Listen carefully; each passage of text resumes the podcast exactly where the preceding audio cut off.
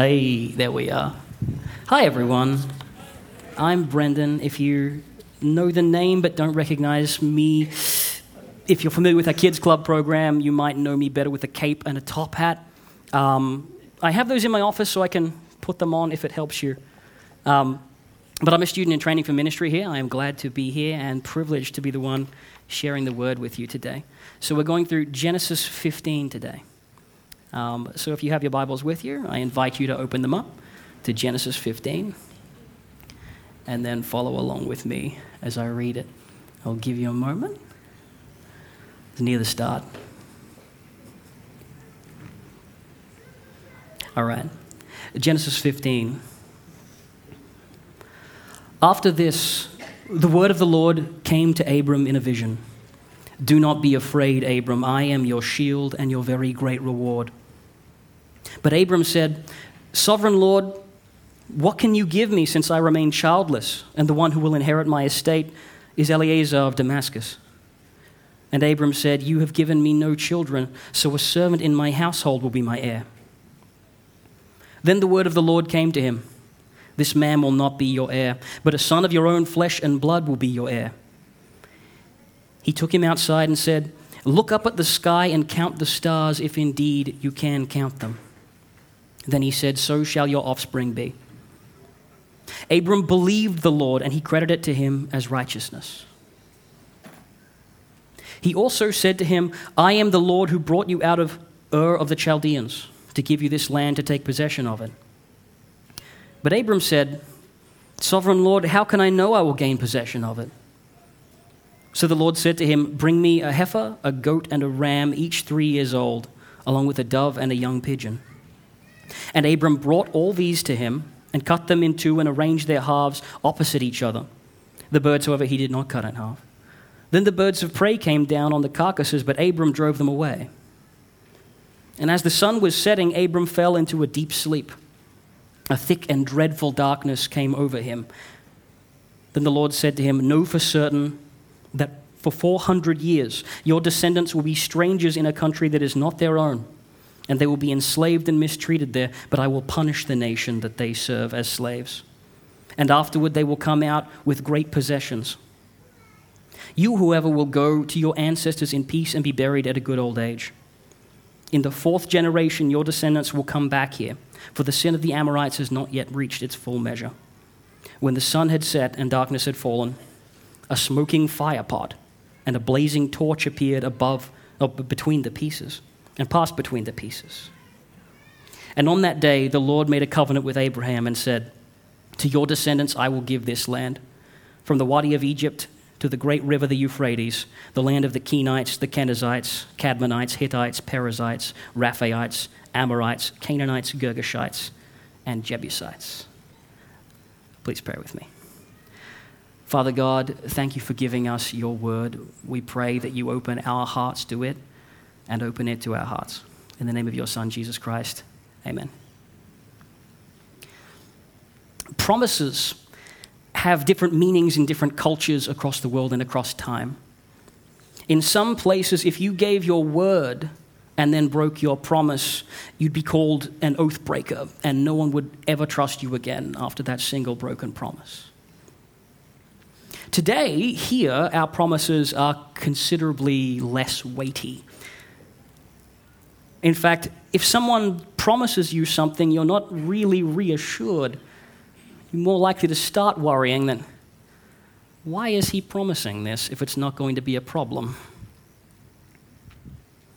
And we have different levels of promises, and as you go up them, they become a little bit more sacred and a little bit more carefully held.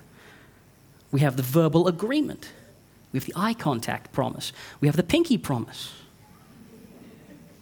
We have the handshake, we have the double handhold, lean forward, promise me, grandma promise. We have the signed document, the signed document in triplicate.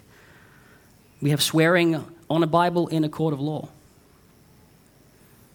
And all this makes our promises actually seem a little bit more frail and dishonest because of how much variety we have, how much expectation we have, or how little in the promises we give to one another.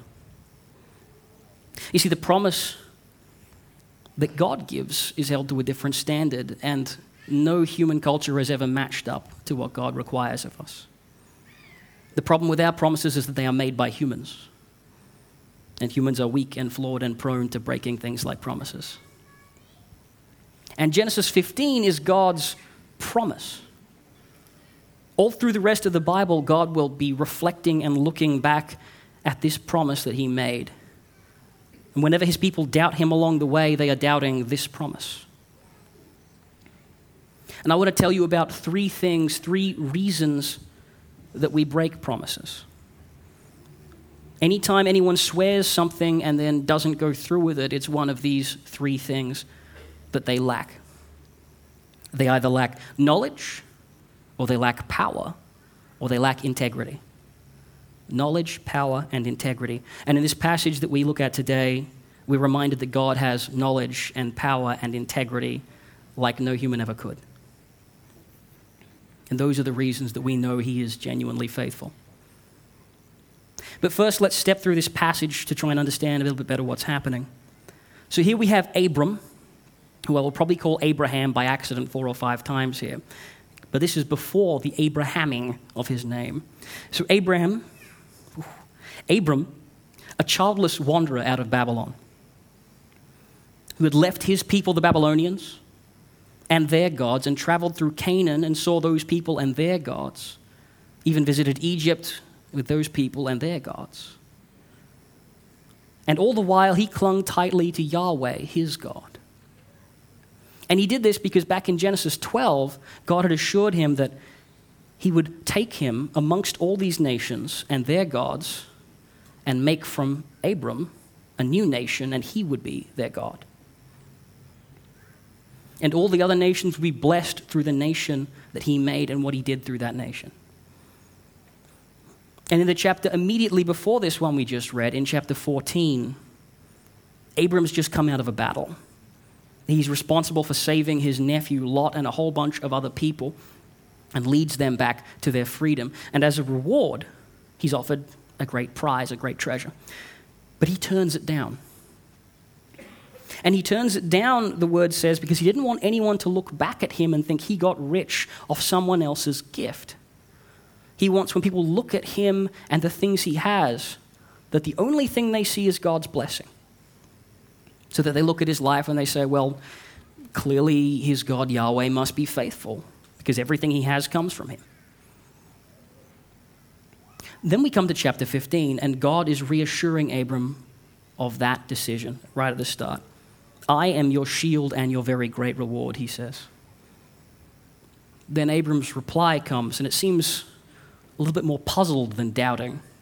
Says, I don't have any kids, so my inheritance is going to go to my servant Eliezer of Damascus. But God tells him right away that he will have a child of his own, that he will have descendants as many as the stars in the sky, and that God would give them the land of Canaan. And the Lord walks him through this strange ritual, this cutting of these animals in half, as he makes this covenant, this promise. And even though he and his wife are too old to have kids, as far as Abram can tell, and the promise sounds so fantastically impossible, he believes it without question. Not a leap in the dark. He's not crossing his fingers and hoping it works out. He's just so sure that God is faithful and treats his word as if it's enough. Because God has that power and that knowledge and that integrity to carry his promises. So some promises are broken out of a lack of knowledge. Someone promises something and then later learns that there's more information they didn't understand, and suddenly they can't follow through with what they said they would. For example, possibly the hardest promise to keep is the one that starts with someone asking you, Promise me you won't get mad when I tell you. That is a doomed promise because no one would ask you that unless the thing they were about to say, of course, is going to make you mad. And when they tell you you're going to get mad through no fault of your own because you can't control getting mad, so promise me you won't get mad? Fine. I just backed into your car. not mad. But surprises like that change the very nature of the thing we are promising.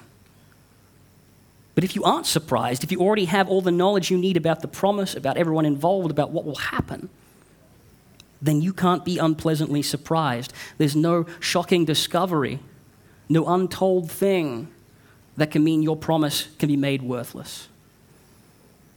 And our God does not just have all the knowledge he needs, he is all knowing. He has all knowledge. He knows everything that can be known, what was before, what comes after. There is no action, no event, no decision, no human failing or success that can surprise him and make his promises worthless. He displays his divine foreknowledge, his knowing of things to come in this passage in verse 13 and onwards. Then the Lord said to him, Know for certain that for 400 years your descendants will be strangers in a country not their own, and that they will be enslaved and mistreated there. But I will punish the nation they serve as slaves. And afterward, they will come out with great possessions. You, whoever, will go to your ancestors in peace and be buried at a good old age. In the fourth generation, your descendants will come back here, for the sin of the Amorites has not yet reached its full measure. God spontaneously rattles off what's going to happen for the next 400 years. The things that are going to happen around this promise, the children, the land, all of it. God says, everything that comes next, I know about. It is in my hands. There is nothing unknown that is coming that can change my promise. And when God promises us, that He knows our sin, our mistakes, our personal evil. He's not kidding. And He says that He sent His Son to die to take that away. That all we need to do is rely on His promise to be saved. It's true. And we can believe in Him and His faithfulness. We can trust Him because He has that knowledge of everything involved we can trust that there is nothing that you or I could confess to him to make him stop and go back on his promise because he already knows it. There's nothing you can announce to him that will rock the Almighty back on his heels to go, Whoa, I didn't know that uh, this was involved. I'm out. I'm done. That won't happen. God is faithful. You can trust his promises, and he makes his promises with that full and complete knowledge of all things. And some promises are given and then broken because the person giving the promise doesn't have the power to pull it off. See, a football team can march out onto a field for a premiership game. They can be the scrappy underdogs and all the bookies betting against them. While the hot favorites strut around on the field looking for their third cup in a row. And they can huddle up, and the captain can say to them, All right, boys, this is what we dreamed about. It's our coach's last game, and I say we go out and we win it for him. And they can really mean that, but that won't stop them going out and getting demolished by a superior team. Just vowing to win it for him doesn't make it possible. You need to have the power to do it. You need to have the juice, the skill, the talent, the ability to get the job done. We're coming into state elections now, as you may have noticed if you opened your eyes in the past month or so. And elections are all about promises. Without being too cynical, the nature of politics is that the people involved must promise more than they can deliver.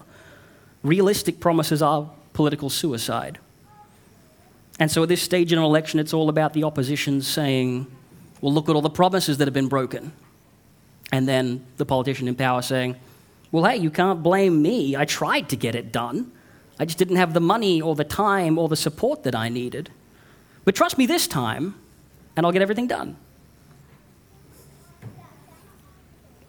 And that cycle is the reason that Australia is quietly famed throughout the world for being so politically jaded. There are not many countries in the world so full of people bored to tears by the voting cycle and voting options that they will put you in jail for not being involved. It is that bad. The powerless promises of our leaders have become actual jokes to us. But our God is not powerless. In fact, He has all the power, He is all powerful. And He can do anything, anything that can be done, He can do it. There is no opposing God or rebellious people or troublesome challenge that can stop Him from carrying out the promises He has given. Abram was worried about being too old to have that child, and his wife, Sarai, to conceive that child. And when it finally happened, he was 99. She was 90, which is considerably later than traditionally we start a family, but God promised it and he had the power to make it happen, and he made it happen. He made it supernaturally occur because God has all that power. And his promises will be carried out. In this passage, he tells about his power in verse 14 But I will punish the nation they serve as slaves, and afterwards they will come out with great possessions. He promises that 400 years later, he will faithfully execute justice on the most powerful nation in the world, who it's worth noting have their own whole stable of gods and their promises of protection and contracts. Abram's God pits his faithfulness directly against the faithfulness of these most feared gods in the world and the most powerful nation in the world. And if you read the account of that coming down in Exodus, you'll see that God doesn't even break a sweat. And when God promises us forgiveness, we can trust Him to deliver. There is no place so far, no skull so thick that he cannot deliver the gospel there. There is no stain or crime or sin so grievous that it is beyond his ability to deal with. He will never turn away from anyone and dust his hands and say, Well, I gave it my best shot. God's best shot hits the mark every time. And if you have accepted that forgiveness, if you have accepted that his son died for you, then you can have faith that He really has forgiven you and really will welcome you into the kingdom in the last days. And finally, some promises are broken out of a lack of integrity. If you have integrity, then you are the good person you appear to be all the way through. You either, if you lack integrity, then you either pretend to be more trustworthy than you are, or else you're changeable and the value of your promise is likely to change as you do over time. Someone might make a promise and understand all the facts and have the power to execute that promise and then just change their mind. People can be so uncertain and changing that they change their minds and just decide not to follow through on something that they have sworn that they will do. The Vietnam War one of the saddest episodes of the last 50 years. In 1973, after relentless fighting and terrible combat in the jungles and streets and in diplomatic exchanges, the North and South Vietnamese, along with the United States allied to the South, signed the Paris Peace Accords. And that was meant to be the end of it. Prisoners of war were meant to be sent home there was meant to be a complete ceasefire that was going to last. There was meant to be no more blood there, no more suffering between the traditional South and the communist North. And US President Nixon and his agents suspected that the North would not honor this agreement. So he made a counter promise of his own. He told the South Vietnamese that even after every American soldier left that place, that the United States would support them by replacing dollar for dollar, bullet for bullet, tank for tank, every piece of resource expended defending that place. It was a guarantee of reinforcement from the most powerful nation in the world, meant to balance what they felt was a lack of integrity on the North Vietnamese. Then something unexpected happened. President Nixon was caught in a lie of his own and what history remembers as the Watergate scandal broke out. Suddenly, no one thought he had any integrity. He had been spying on his own political opponents, and then the result of that meant that his party was destroyed at the next election. Power changed hands in the American Congress, and suddenly the party that wanted to win the war at all costs was gone, and the party that didn't want to be there in the first place was in. So when the North Vietnamese did attack, when they did breach those peace accords, and the South Vietnamese called out to the United States to honor their agreement to help, they got silence. Nothing. The entire character of the American government had changed because neither the Americans nor the North Vietnamese honored their promises with integrity. The South was swallowed up, and the terrible sufferings that followed are available to those of us who are strong enough of stomach to observe history. The problem, of course, is that nations are made up of humans, and humans are false and fickle and changing. We are not the same all the way through, not all the time. We change, often for the better, often for the worse. Today, I might be the kind of person who will honor an agreement you make with me, but tomorrow, what if tomorrow is a bad day? Maybe tomorrow I'll be different. But not our God. Our God has all the integrity in the world. He is eternal and unchanging. He does not change his loving nature, or his mercy, or his grace, or his justice. It's all sourced from in himself. And who he is never changes. He tells Abram that what he knows will happen in 400 years. And in 400 years, he will still be faithful and still holding to the covenant he has made. And we know that God's promises to us don't change. For the same reason, when he says he will forgive you and make you a son or a daughter of God, he means it. And means it forever, and there's no taking it back. He has declared it, and he has the knowledge and power to make it so. And he is a keeper of promises and that doesn't change. He has never failed to keep up a promise. The promises are made by two sides. And at least one of those two sides is going to be human. Humans who are unknowing and powerless and changing. How does God being faithful stop us from messing up what He's done? Well, the end of this passage paints a peculiar image, this cutting up of all these animals in half. But in the ancient Near East, in Abraham's time, or Abram's time, it wasn't an unheard of thing. Abram knew what was happening. God was making a covenant with Abram in a way that he would recognize, that a man of his time would know and be familiar with. It was a sign of agreement between a person of power and a person who was powerless like co signing a contract. The animals are cut in half symbolically. And for the powerless person, the one who has the least to lose, the one who the powerful person is going out of their way to help, the powerless person walks between those cut animals through the blood. And the symbolism is meant to be plain and clear. If I do not live up to my promises, may what happened to these animals happen to me.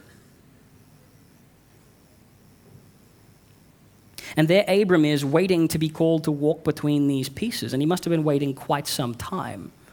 Early in the passage, God has him looking up and counting stars, so it must begin at nighttime. And then he waits all through the day with the chopped up offering. And in verse 11, he's been waiting so long, he has to chase off the birds that come down trying to eat the carcasses. And he chases them off till the sun sets again. And he seems to pass out into this deep sleep and he receives God's words of promise and then wakes to witness this smoking pot and blazing torch. Now, we don't know if Abraham understood the full significance at the time. I think he did, but remember when Genesis was first written down, it was for Moses' people. It was for Moses' generation who had just seen these promises enacted and borne out after 400 years of being slaves set free. And they're being led through the desert by a pillar of fire and a pillar of smoke.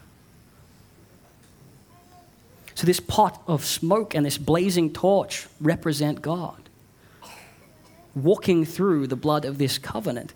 And with that action, God is saying this covenant, this promise, doesn't depend on humans. This covenant is built on my promise to be faithful. And we see that God is faithful to that promise all the way through Scripture. Over and over, the people lose integrity. They flake away, they turn from Him, and God remembers His promise and acts with mercy because the covenant depends on Him, and He's a keeper of promises. And if it depended on weak, sinful humans, then we couldn't possibly keep it. And just the same for us. We have an incredible freedom to say that our forgiveness and our entry into heaven is not based on us. The cross and the sacrifice of God's Son says, I'll take care of it. It's all in my power. I am not depending on you to change your life and become worthy enough for my kingdom. You just need to show up. I'll change your life. I'll make you worthy. He has all the knowledge to see where it all ends, and all the power to make it happen, and all the integrity that no man has ever had, so that he is unchanging throughout all the ages. Praise God that we can rest in him and his amazing faithfulness to save us. Let's pray. Father God, thank you. You chose your servant Abram and made a nation from his people by your faithfulness. And now you've chosen your son Jesus and you've made a nation out of those who have accepted his free gift of grace. Help us to honor that. When our integrity fails, we ask you forgive us and guide us back to be more Christ like. And we thank you that we can be called sons and daughters of God, not by our own achievement, but because you are faithful to your promises. In Jesus' name, amen.